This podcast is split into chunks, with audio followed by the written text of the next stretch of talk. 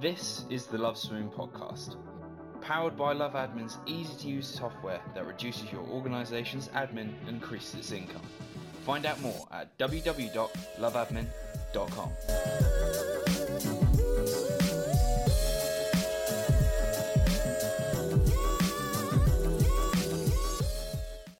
Hello, everyone. Welcome to the Love Swim podcast. It's me, Clive Marquis, again. And this week I have Emily Saunders with us. Um, say hello, Emily. Hello, nice to meet everyone.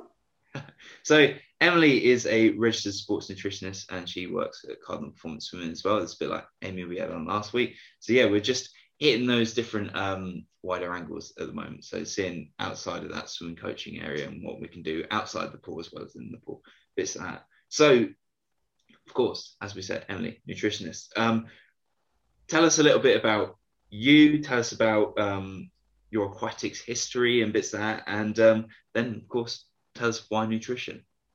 Yeah, so I guess I kind of got into aquatics the same as most people do, just starting to learn to swim. I think I started when I was like three years old and just kind of building my way up to swim school, and then eventually got asked to do a few little club sessions, but it didn't really kind of fit in for me. I think it just wasn't, I'm very like nervous in terms of new environments. I think it was just a bit too much at the time.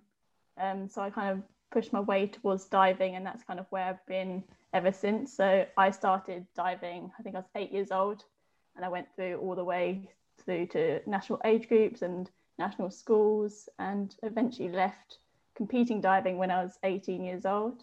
Um, so went to uni and do my undergrad, and that was in sport and exercise science at the University of Portsmouth.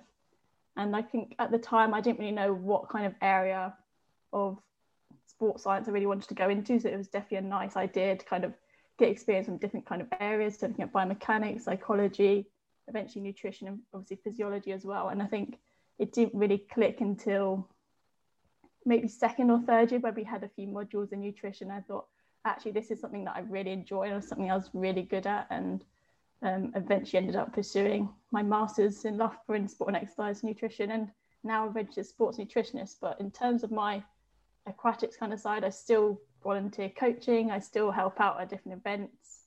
Um, I'm a national level judge, so often, if anyone's in diving, often see me at um, recently junior elites, but also age groups and skill levels, so a whole wide range of abilities and I love to still be part of the sport and I still love to swim as well, just in my spare time. I think it's just a nice kind of um, aquatics is just I just feel so much at home in that kind of space, and it's just something I really enjoy. No, for sure. I think that's really interesting that you've you've definitely still got a, your foot in the door of it all. Basically, probably more in it than it was before when you're actually competing.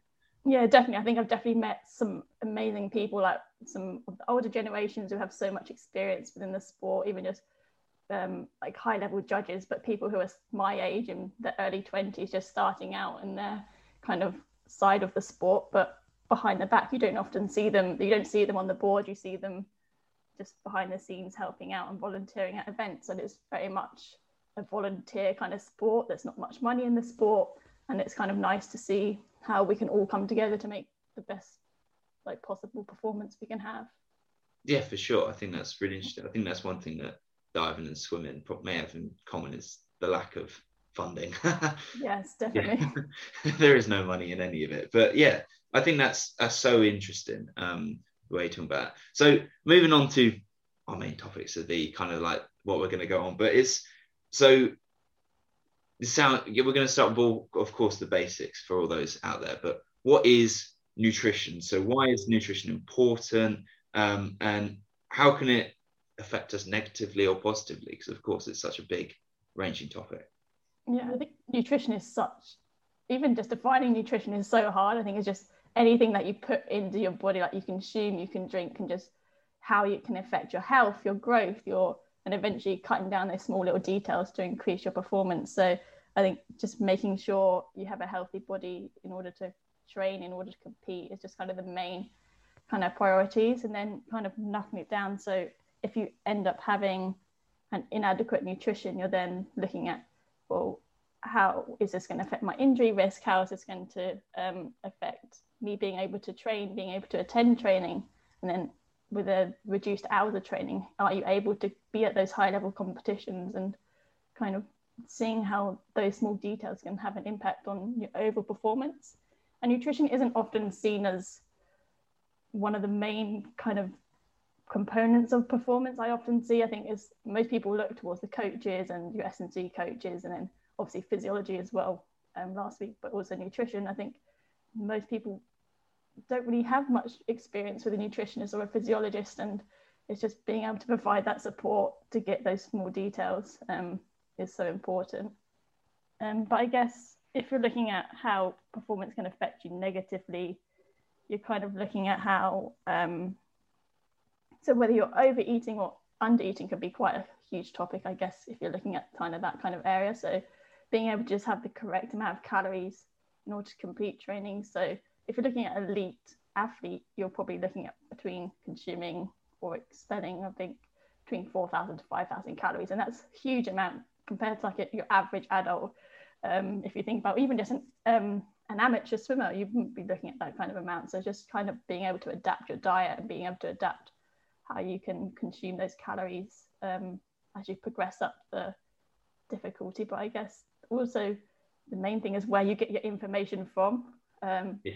Obviously, as a registered sports nutritionist, I've done a master's degree and have a huge amount of knowledge. But if you're looking at on Instagram, you see so many pages of people intending to know, excuse me, what what they actually believe they know, but they don't know the detail that we know. And it's just being able to acknowledge where you can find that information and just knowing where um, you kind of stand and find that information, whether that be um, just websites where you know they are knowledgeable and just talking to people where you think you might know where you can find that information be really useful as a, yeah. just a, a swimmer.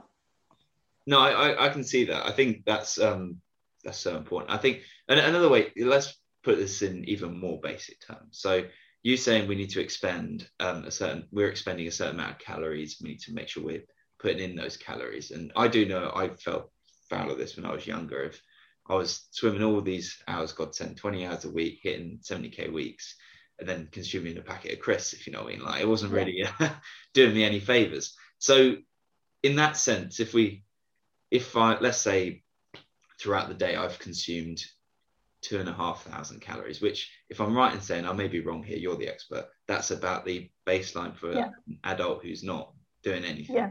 Two and a half. So let's say I've consumed two and a half thousand calories, um, but in that day I've trained, done a double, done a double training session and lifted in that day, um, which is a pretty standard day for most people out. Yes. Um, what what's happening to my body because I've not fueled it correctly. Let's put it that way.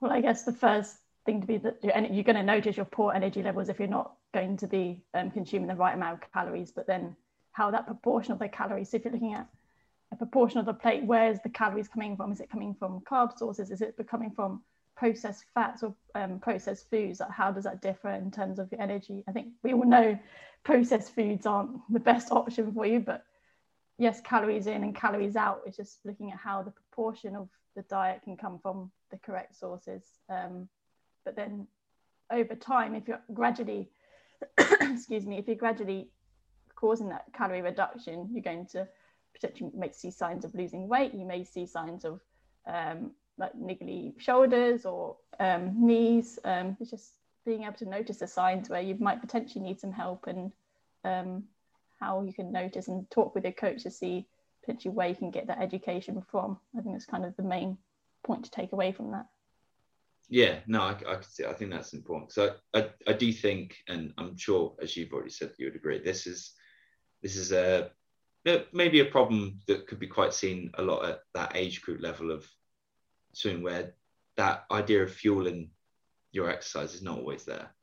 Yeah, and also I'm sure most people go to school, they have university classes to attend. It's just the time to be able to, yes, you might be out and about and just grab a packet, might grab a meal deal from the shop and just being able to find those healthier choices. Like, do you have time to buy the ingredients to make a stir fry or something else to take home and then make that yourself rather than going for the something that you may grab and go on the way um, home? I think that's yeah. Not... That that meal planning kind of. Yes, definitely. I think obviously swimming schedule is such a, a heavy schedule. I think you got to know when your training sessions are throughout the day, when you're going to eat, whether it be before school, after school, um, before classes, before work, um, what you're going to eat after training to make sure you're getting the energy levels back up to where they were before, but also hydration. I think if you think about it in a swimming pool, you don't see yourself sweating. You, you just, you're in a pool, like you can't visually see how much fluid you're actually losing. I think you'd be quite surprised how much you've got to kind of put that into your body to be back to a hydrated status. I think. Yeah, no, I, I, I, a bit different to running. Yeah, yeah, very much so. Like, um, no, I, I can see it. I think that, yeah, as you say, yeah, again, that's also a bit of an epidemic of not drinking yes. enough. But uh, okay, the, this is off topic slightly. So, um, on poolside, we have a mixture. So, I, I, I personally just drink water, but I've seen people um, on poolside with um, sort of like Gatorades, protein mm-hmm. shakes. Um, I've seen some protein shake and milk, which is I, I, am not quite sure how that's going, but so protein you often want to save for after training. So protein would be you're using it to um, rebuild the muscles that you've potentially damaged and create the adaptations from the training. So save the protein for afterwards, but for actual sports drinks, you're kind of I mean, you can make your own sports drinks. It's just as long as it has um, some sort of sugar or um, salt kind of as electrolyte booster. So kind of as long as you get those fluids in, water is probably a good source. But if you want to add squash, then that's totally fine. Um, and sports drinks can definitely be useful in a heavy training day. Yeah.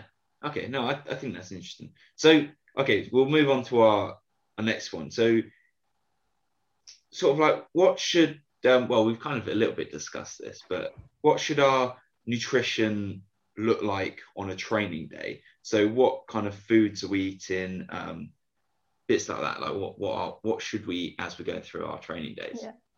So I kind of like to think of it as like imagining like a plate, so imagining the proportions of a plate to make up which food groups. And I'm sure many people see the Eat Well plate and they know all the different food groups. But um, so the majority of a swimmer's diet should be carbohydrates. So carbohydrates are basically the fuel source that we need to do many forms of activity, whether it be swimming, maybe that be in the gym, um, even just going on a light jog um, can be a it's the main fuel source that you need um, in a diet. So you're probably looking at probably about a quarter of a plate each meal. So each meal should contain carbs, protein, and some source of fruit and veg. So carbohydrates such as pastas, rice, potatoes, um, even lentils are such a good source, but um, can, making sure that's part of each meal, but also perhaps having carbohydrate snacks throughout the day. So having smaller, lighter meals, potentially if you've got lots of training blocks throughout the day can be important.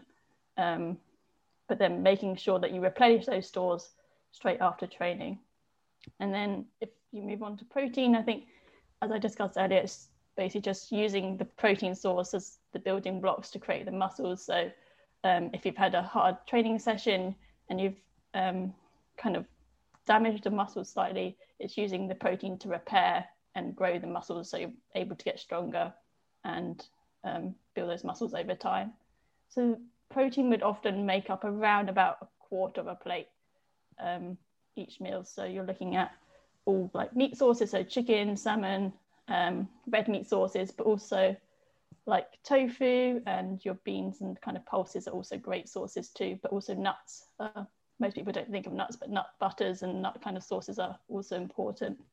Um, and then you're aiming to have protein as well after each training session. So around about 20 grams of protein um, straight after, within like an hour of each training block um, to immediately replenish those stores, which is particularly more important when you might have several training blocks throughout the day. Um, and then you're kind of moving on to fruit and veg, which mostly takes up about a quarter of a plate. So um, as a minimum. So you want to kind of get a range of fruit and veg. So using like a range of colours would be like greens. Um, you get things like your purple broccoli and different coloured carrots. I think that would be a good kind of example. But you're getting like a range of colour also demonstrates that you're getting the range of amino acids which make the um, sorry completely wrong topic makes the range of um, like multi like vitamins and minerals and kind of um, make to basically fruit and veg is like the main source for like your immunity and your health. So making sure that if you have um, like a high poor level of micronutrients, you're then putting yourself more at risk of, even particularly now, like COVID, you're been more at risk of the severity of your illness and making sure that you're um, potentially have the immunity support that you need, especially on high training days. Um, and also fruit and veg to be is a great source of fiber, so making sure that fiber is obviously part of your diet. So, but as a minimum, a quarter of a fruit and veg, which most people struggle with five portions of fruit and veg a day. So making sure you get those five portions is particularly important. And then obviously the final thing is fat. So fat is often used as a fuel source. So instead of carbs being fuel source for higher intensity exercise, it's more for the low intensity. So walking around, even just energy for just lying in bed or on your phone. I think most people don't really see that as an energy source, but you can probably looking around about 20% of um, your whole diet. So around less than 20% is probably a good starting point. Um, but some great sources of, so you're looking at your healthy and unhealthy fats. So your healthy fats are probably more like your nuts or avocados are also great sources too. And then obviously yeah. if you have a higher duration or high intensity exercise, the proportions may change slightly. So you may be looking at a bigger portion of the whole plate. You may be looking at um, the proportions may slightly change, but overall that is kind of like a standard of a third carbs, a quarter protein, and a quarter fruit and veg is kind of the main starting point. Okay, I tell you, I've got a question for you. Um, mm-hmm. So with we're talking about the proteins and bits like that. Um, I've always I've I've heard, and of course, this is where you can prove me wrong. Like, um, so how, how me personally run it, I kind of go, okay, I need to. I think when I did some maths, I'm looking at 170 grams of protein a day, which I know is quite a lot. Um, so this is where you can probably tell me I'm wrong or not. um, so I try and okay, my maths is going to be out here slightly, but I try and hit 20 grams five times a day, like spread it out a little bit. Um, is that the way forward, or am I barking up the wrong trees, or? No, that's definitely a good starter point. I mean, like 20 grams is probably a, definitely a good portion. I think that's definitely you're on the right track there. So that's really good. There's a sign. but no, I, go on. Sorry, I was just going to say then obviously if you're, the proportion may change. So if you're having before a training session, you're probably looking at a quarter. So maybe like one portion, it's like one chicken breast. But then if you're looking at potentially after training, you may increase that to one and a half chicken breasts or two chicken breasts, depending on how hungry you can eat or how much you can eat. Um, but um, so just making those proportion changes on your plate to have to reflect the time of the day and whether obviously that can completely change depending on how your schedule could be. So you may have training in the morning, like first thing, but also a training session in the evening. So just making yourself fueled throughout the day. so having even just carbohydrates, small snacks throughout the day to make sure you still have the energy levels for that last training session at the end of the day is so important. Yeah, no, I, I can see that. And yeah, again, I've got another question. I've, I've got so many questions today. um, another question. So, um, for put this in a bit of context, why I asked these questions. So, um, I, I train for the 53, which means we spend mm-hmm. a lot of time in the gym and less time doing the aerobic work, which means that we're a little bit more speed and power and bits like that. So, I find that my protein, my carb, my carb levels are slightly lower than maybe yeah. most would have it. So I'm more phased on that strength and power like that. So, mm-hmm. but one thing um, I did neglect my carbs at one point a little bit, and I found that's probably not beneficial more because if I'm right in saying the carbs will be eaten up first, and then when they run out of the carbs, they'll move into the proteins, which then means the proteins aren't being used to recover from the exercise that I have been doing, which then turns them into energy source. Am I completely uh, off track here? Somewhat. Somewhat. Yes. Here we go. Right. So you can prove um, me wrong now. so I guess the way to look at it is that your protein, I mean, your carbohydrate stores are the main fuel source for predominantly most exercise in general. So yes, you're looking at higher intensities, but also a proportion is made up of the lower intensities, and then you're kind of moving into the fat stores. So once you've finished all the carbohydrate stores, you're going to be looking towards the fat stores rather than the protein stores. But then the fat stores are poor efficiency. So it's used for the lower intensity, so it's slower kind of regeneration. So it takes a while to kind of fill up the stores. Whereas to kind of pushing into the wrong, you're kind of not as efficient in creating your energy. So without those carbohydrate stores, you're kind of poor performance. You're going to be a bit slower. It's just going to be like a draining of performance. So if you think like a battery, it's just going to be draining down um, as you lose those carbohydrate stores. So the rule of the game is don't don't sack off on your carbs, basically. No, carbs are fuel. right. No. Okay. So I think that's one thing to remember. Because I do. There was definitely a point where I was hammering the protein, but not, none of the carbs, and yeah, didn't didn't phase yeah. well. That was my own. Uh, I think it's important just to have each plate should have a proportion of each food group. That's kind of the main take home message I would say. Um, yeah. Don't skip on. Make sure obviously you have fruit and veg, but don't skip on carbs or protein. That's kind of the main two. Yeah, no, for sure, definitely. Okay, so um, as I said, following on a similar similar line um, of the last question when we talk about training and stuff, race days always a little bit different, or diving day, competition day, whatever the day when we've got to compete. Mm-hmm. Um, nutrition is always going to be a bit different. I've heard some people say they don't like eating as much, but is that the right way to go, or do we actually need to be making sure we're still hitting the same calories we would in training to be able to compete on a full like more energized or yeah so i would say a meal this is completely personal choice. Like some people would have their pre-race meal let's say two to four hours is kind of the bracket. Now some people like to have that closer to the four hours because they prefer to have an emptier stomach. They don't like to feel so full and so um, like heavy i guess whereas some people are looking closer to the two hours. But that also depends, I guess, on how much or how quickly your body can take in that fuel and what you're eating. So if you kind of go back to the same proportions of the plate, I guess we're looking at potentially increasing carbohydrates all the way up to half a plate um, rather than a third, just to kind of you kind of you're definitely going to need that energy. That's going to be where your um, your your focus should be. Have some source of protein and fruit and veg, but most of the um, focus should be on the carbs. You're looking at slow releasing carbs, so whole grains. Um, so making up that kind of proportion from the whole grains, you're getting that slow energy over the day and over those two to four hours. And then that also depends on, say you have a heat in the beginning of the um, session and then also a final later in the session, you want to have some source of, whether that be like a carb gel or a carb drink, some source of carb snack to kind of replenish your stores straight before a race. Um, so and also between races, so say you have a huge schedule, say you want to have perhaps the lighter meals between each race, so you have um, replenish those stores throughout. But carbohydrate is the main way to go. In terms of calories, you're kind of looking potentially a little bit more calories just because carbs are quite high calorific in terms of um, the nutrient content.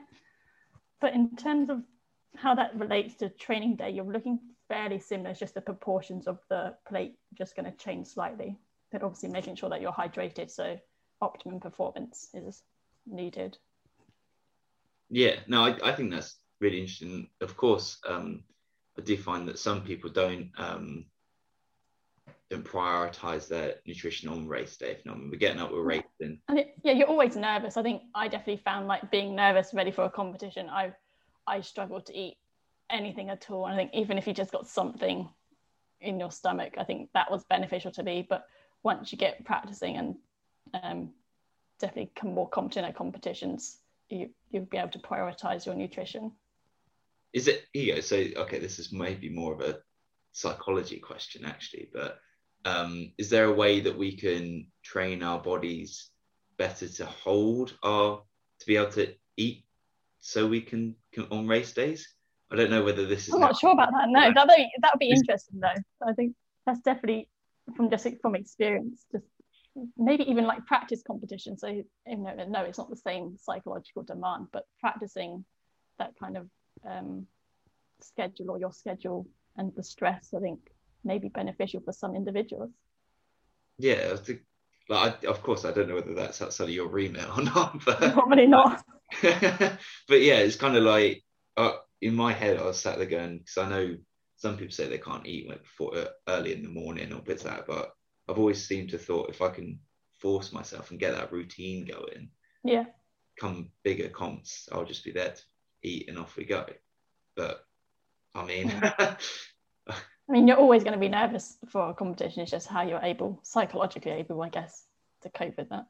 Yeah, no, for sure. Okay, no, that, that's that's an interesting point. That okay, now, ego. Another way to put it, because we talked about sort of like generally about what we'd eat, but let's let's bring that a bit more. Yeah, again, a bit more realism. So Mm-hmm. you're you used to dive. You come to that competition day.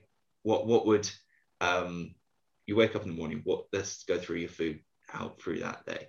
Yeah. So I guess if you're up in the morning, you're probably looking at maybe a good source would be maybe porridge, so high carb, and then you'll be able to add fruit and veg, so add your bananas, add your um, maybe some protein butter, um, a small glass of um, orange juice. I think would be a nice kind of meal. And I think porridge is one of those things that you can adapt so easily to different flavor combinations and add the little toppings and each source of carbohydrate is able to add up. So even the small glass of orange juice will add up some sort of carbs and you eventually realize that it's not too difficult to reach the optimum kind of level I think that you need. And that's definitely um, perhaps some people struggle to kind of see how does that on your plate transform into what was needed on paper and it's just being able to visually visualize visually see what you need to eat but then i guess if you're eating late in the day maybe something like pasta or rice um, like a spaghetti bolognese is pretty simple but a great source of protein carb and fruit and veg